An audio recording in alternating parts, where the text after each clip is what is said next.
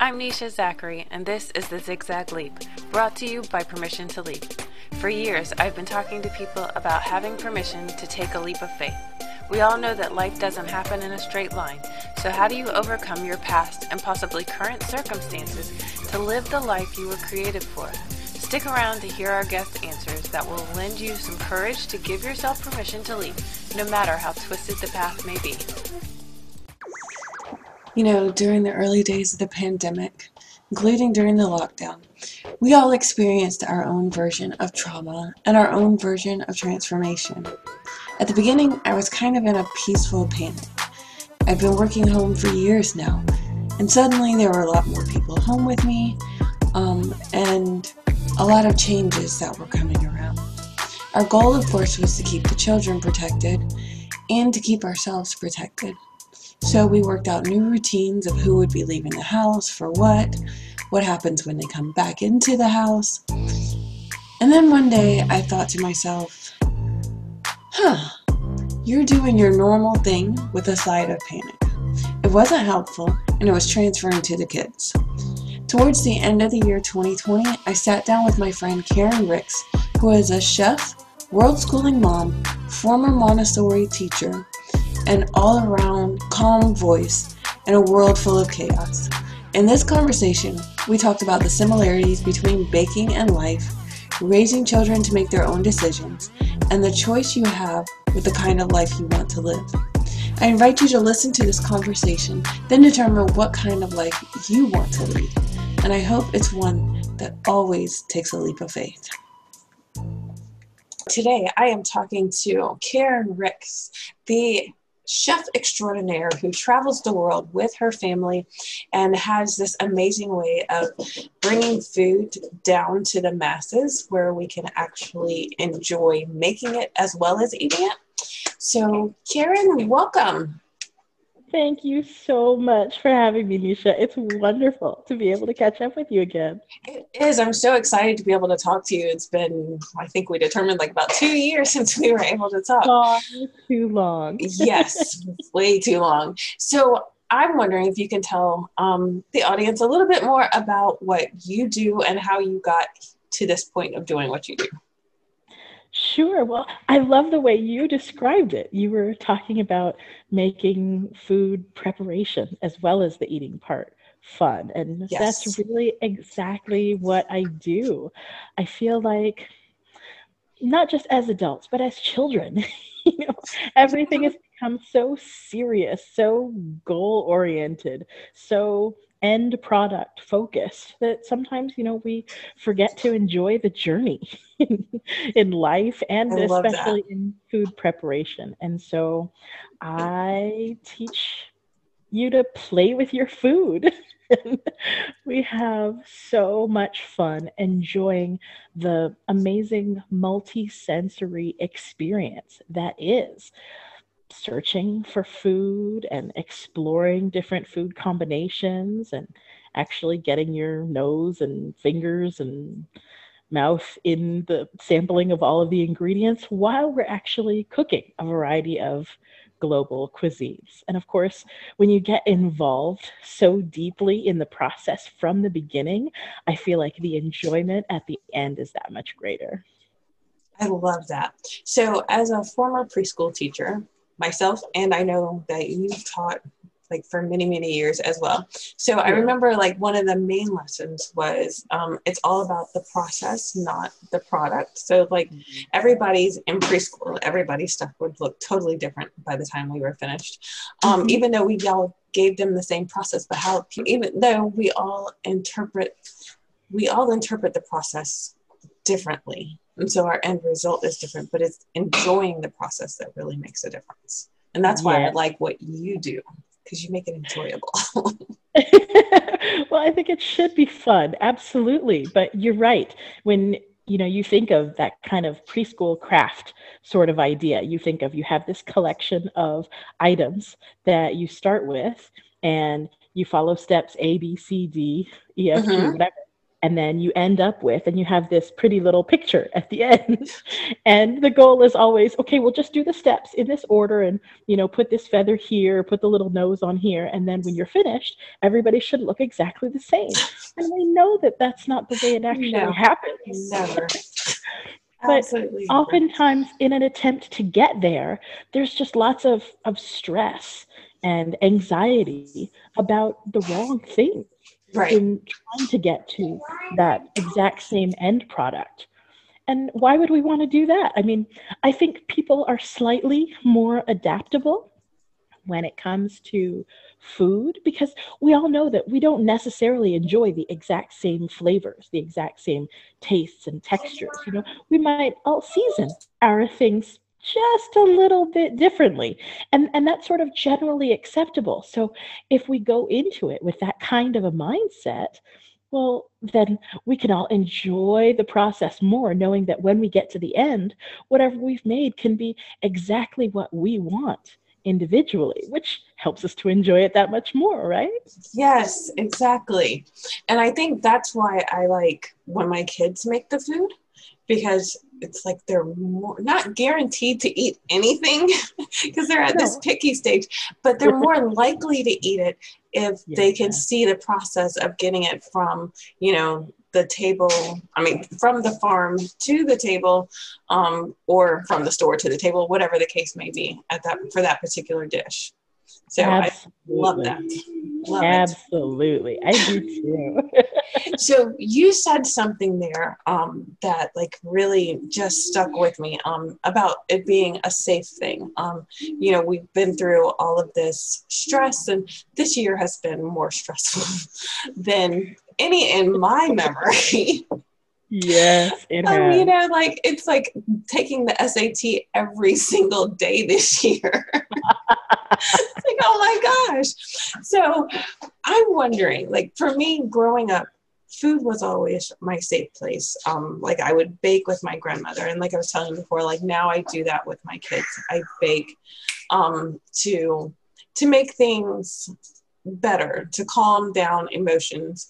Um, so, what is what is your take on like the swirl of emotions and energy that's going around, and and what you do?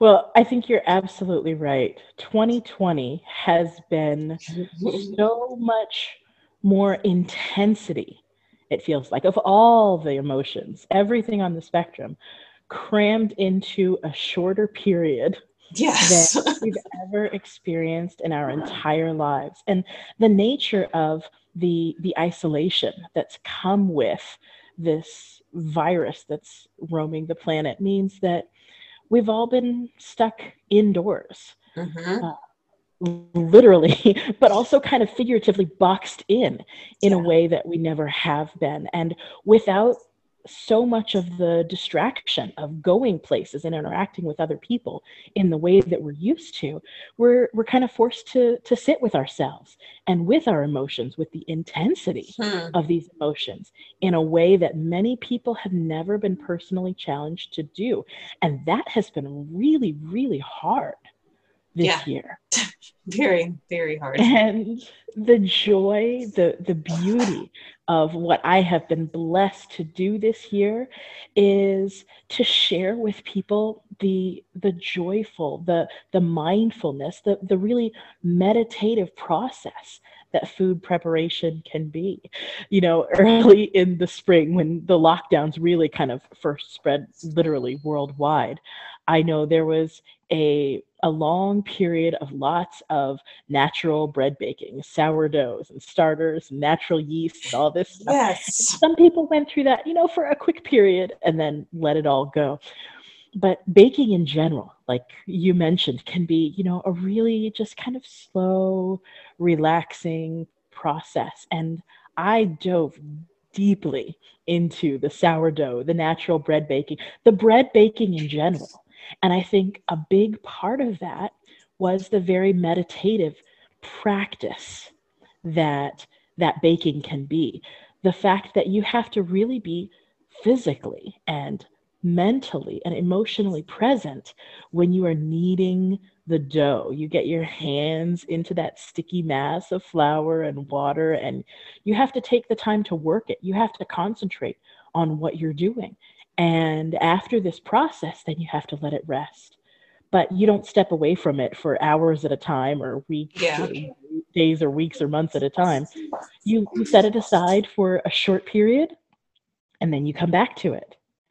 And then you dive in again and you have to be fully present in the yeah. kneading, in the shaping, in the baking. And that the the very focused uh, quality of that time I think I, I, referred to it constantly this year, especially as, as a baker's meditation. But it's really a practice like in being present. And it's also so exciting because the nature of the kitchen chemistry that's happening in the process really does give you very quick feedback about how well you're focused on that process how how well it's it's working out how much of your time and energy and effort is really going to produce something greater. But because it's food then you know it's finished and you eat it and then you come back and you have to do it again. Wow. and i shouldn't say you have to. I, I should say you get to do it again. Yeah. And there's a wonderfully reflexive process that allows you to take a moment to evaluate what worked well in that last process? What might I like to tweak a little bit, change a little bit? How can I improve upon that process? And you immediately get to apply it again. And you have to stay present and you have to stay focused. And it can be fun. Yes. It can be distraction from, you know, some of the other stuff maybe, but it's a chance to immediately apply the lessons that you've just learned and do something else with it and coming back to that process day after day, week after week, month after month this year has been an imp- incredible space and time of, of growth. And it's been so joyful to return to again and again. So, the baker's meditation, got to remember yeah. that one.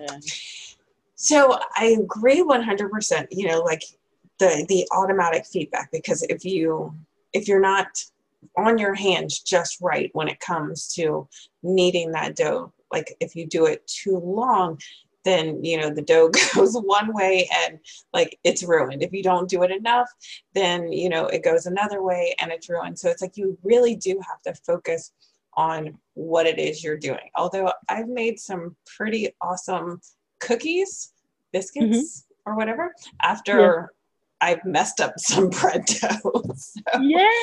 it's like, okay, this isn't going to work for this project anymore. Let's just throw it over here. And I think, again, using bread as an example for like life in general, you don't have to throw it away. You can just no. like repurpose everything that you um, need is right there in your hands. It's just mm-hmm. a matter of what you decide to do with it.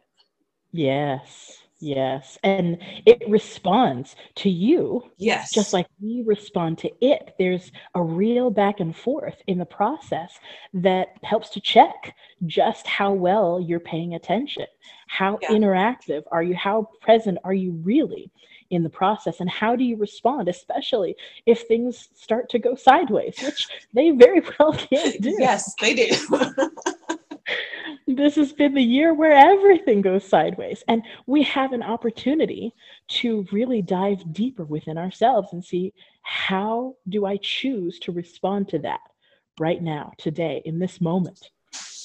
We don't like the way that we respond and we don't like the results of that. Well, again, we come back to it again the next day. And how do I choose to respond to that this time, in this moment? And we have an opportunity to make that choice each yeah. and every time and to continue to learn from the mistakes of the past, the successes. Yeah, I, I agree with that. Let me tell you, at the beginning of all of this, you know, with the lockdowns and all of that stuff, my reaction at the beginning was very different from what it is now. You know, like I got swept up in the energy of the panic and okay. there was like no baking, no making bread. Like, no, oh. I need to run out to the store and buy like all the bread I can find. And then it's like, wait, this is not how like I grew up doing things. You know what I mean? So it's mm, like yeah. I already know how to take care of myself. I don't need to panic with the rest of the world. And so like right. now my response is to figure it out. Like what I need is right here. So let me do what I what I need to do with what I have, as opposed to, like you said, just kind of reacting. That is so great though, because you said something that's so powerful. I don't need to go outside of myself. I don't have to go along with the flow of what everyone else is doing. Yes. Let me decide what I want to do. What do I choose to do with what I have? And we know as mothers, yeah.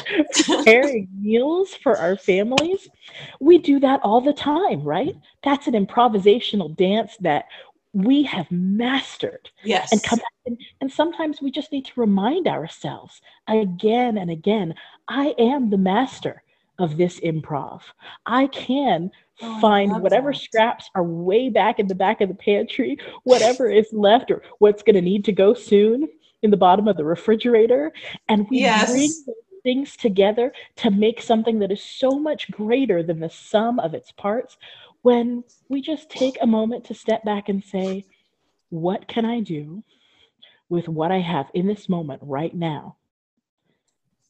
And I love that. We, I absolutely love that. Yeah. But when we stress about it or when we're concerned that it has to look like mm-hmm. someone else's something or something else that has happened in the past because that's the way things are supposed to be done. Well, right. we know that that's just not the way the world works. that's not how dinner comes together. no, never never. And if you think about it, depending on your mood, dinner turns out different every single time. You can cook Absolutely. the same dish 20 times, it's going to be different every single time. It's it's so true. And I talk all the time about how our ingredients, the, the different foodstuffs that we pull together, these are living ingredients. Food is a yes. living thing.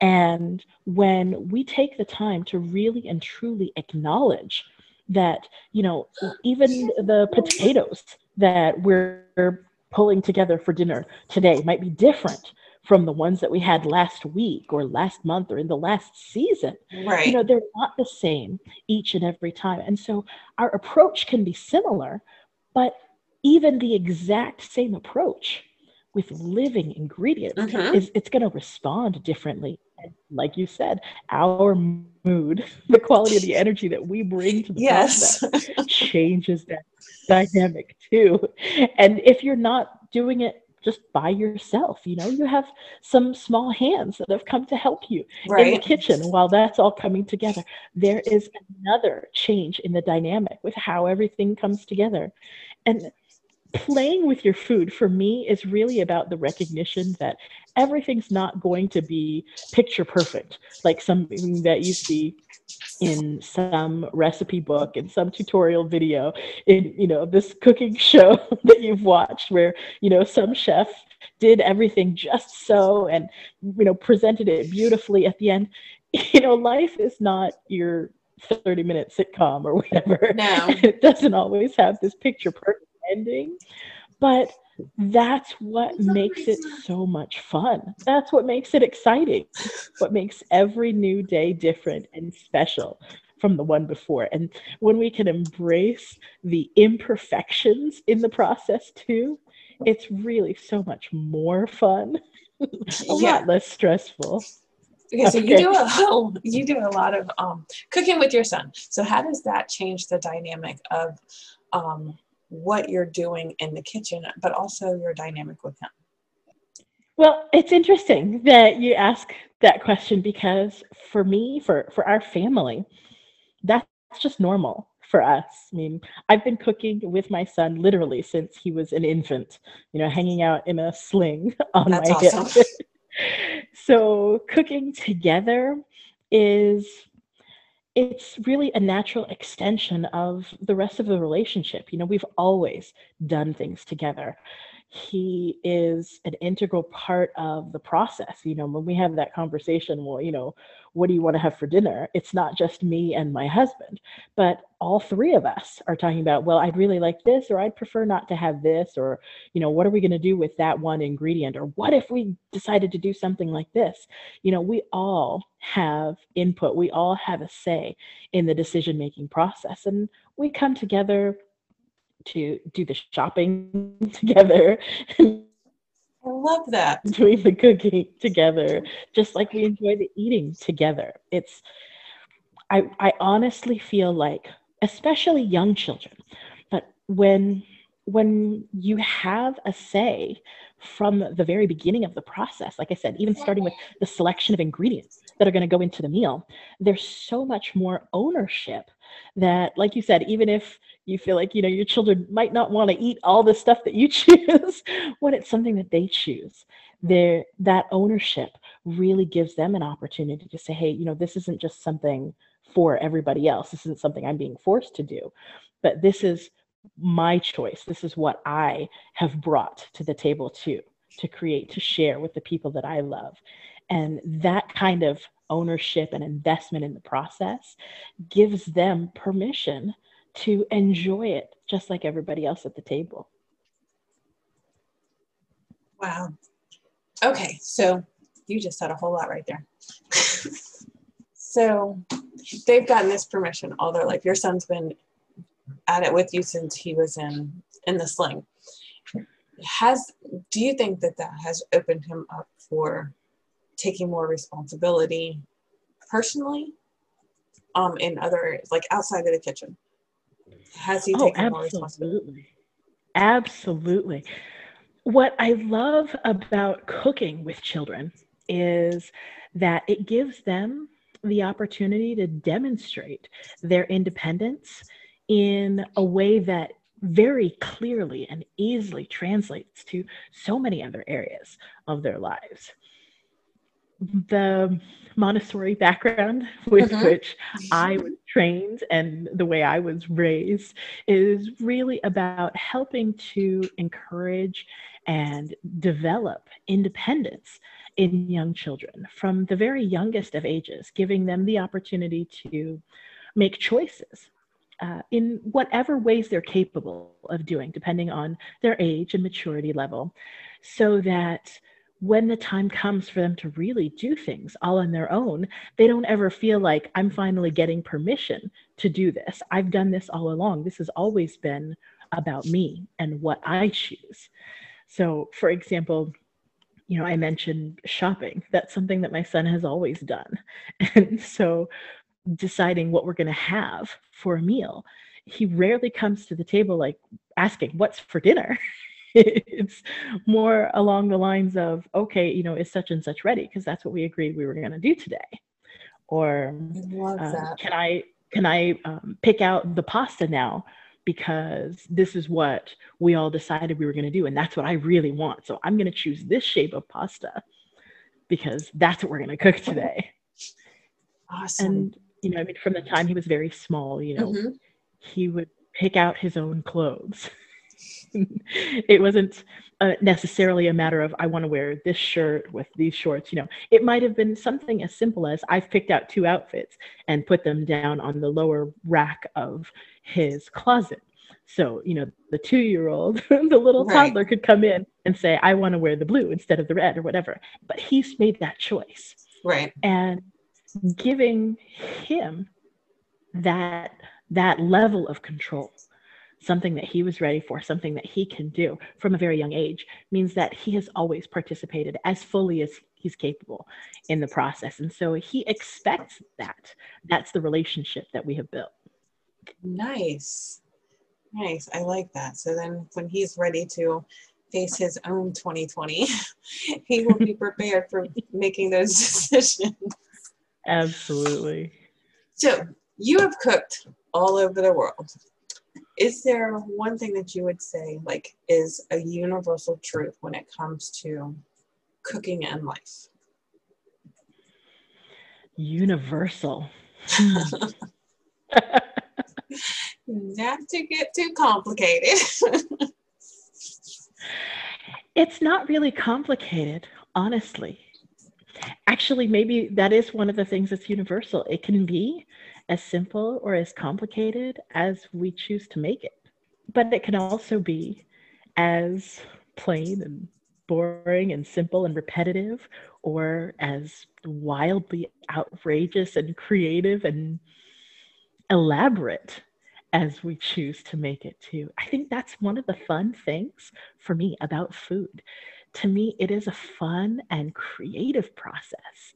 And right. It's that perspective, that really joyous, fun perspective that I love to share with people because it really is true, not just of food, but of our lives. And that's what I really want to translate to parents, to other educators like myself, to other people who are just looking to add a little bit more fun into their day, whether you're cooking for yourself or for an enormous family gathering of friends and family, which we've all been missing out on this year, quite frankly. Right. it's it can be a joyous process if that's what you want to create.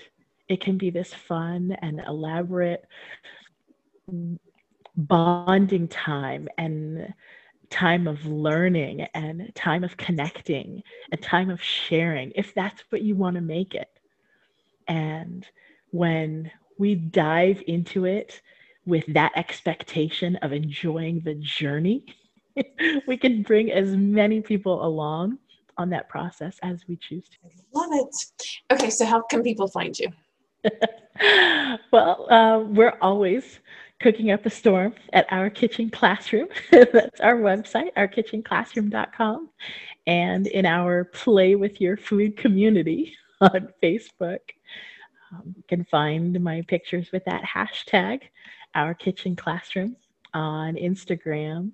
And we've got a YouTube channel too where we're teaching some of the various different global cuisines as we play with our food and share a lot of the lessons that we're learning as we are roaming all around the world.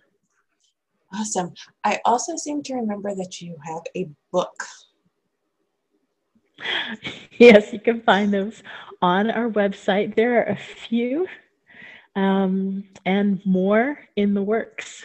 So you can find those on our store at ourkitchenclassroom.com. Karen, it has been awesome talking to you. Thank you so much for joining me.